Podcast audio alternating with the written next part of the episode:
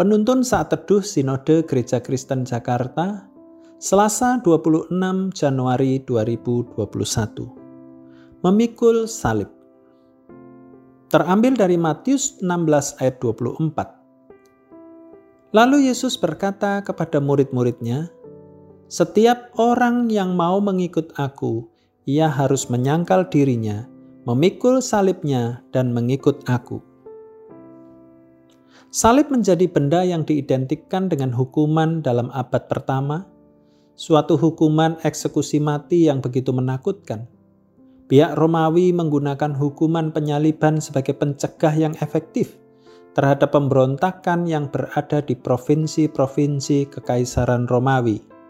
Namun kita semua tahu Tuhan Yesus disalibkan bukan karena ia melakukan pemberontakan, tetapi demi menjalankan misi penebusan dan pendamaian bagi kita semua.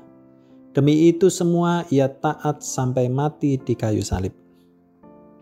Ketika berbicara mengenai memikul salib, Tuhan Yesus memakai metafora salib sebagai gambaran untuk kemuridan. Dia berkata kepada muridnya, setiap orang yang mengikutnya perlu memikul salib. Memikul salib bukan hanya Tuhan Yesus katakan kepada muridnya, tetapi ia sendiri memikul salib. Sebagaimana itu semua terjadi pada Tuhan Yesus Kristus. Memikul salib menjadi suatu keharusan dalam mengikut Tuhan Yesus. Karena barang siapa tidak memikul salibnya, orang tersebut tidak layak baginya.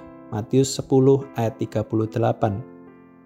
Salib yang dimaksudkan bukan berbicara sakit penyakit atau penderitaan akibat ulah sendiri, tetapi segala penderitaan yang dibayarkan karena ketaatan kepada Kristus.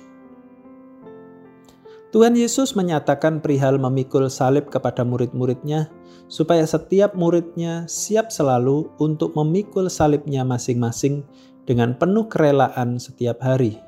Apabila mengingat peristiwa Tuhan Yesus Kristus yang disalibkan, kita dapat melihat pada salib itu ada terdapat penderitaan, kehinaan, bahkan terdapat kematian. Semuanya merupakan hal yang tidak mudah untuk diterima, tetapi semuanya rela dilakukan oleh Kristus yang taat kepada kehendak Bapa. Memikul salib juga berarti Kristus mengangkat umat tebusan Allah dibawa dari jurang maut menuju kehadirat Bapa surgawi.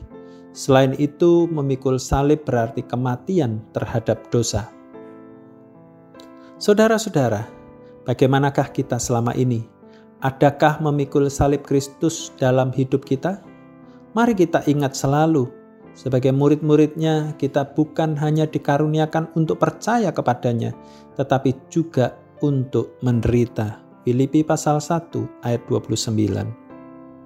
Suatu penderitaan yang dialami di dunia ini karena hidup tidak lagi serupa dengan dunia, Akibatnya bisa mendapat hinaan atau sampai dikucilkan, bahkan bisa sampai mendapat siksaan dan mengalami kematian fisik karena mempertahankan iman kepada Kristus.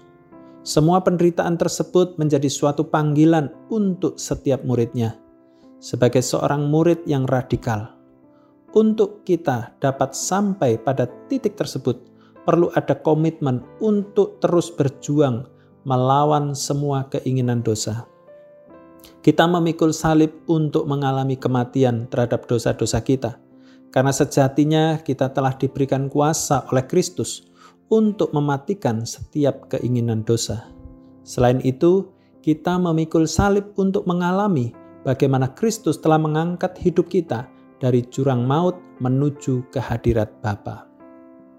Seluruh hidup kita yang sedang memikul salib adalah hidup yang telah diterima oleh Bapa Surgawi.